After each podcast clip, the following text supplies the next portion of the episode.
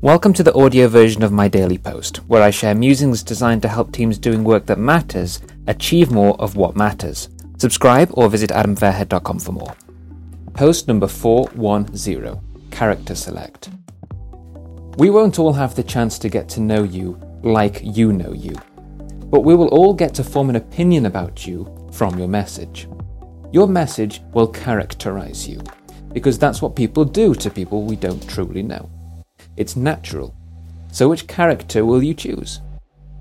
Your message is your responsibility.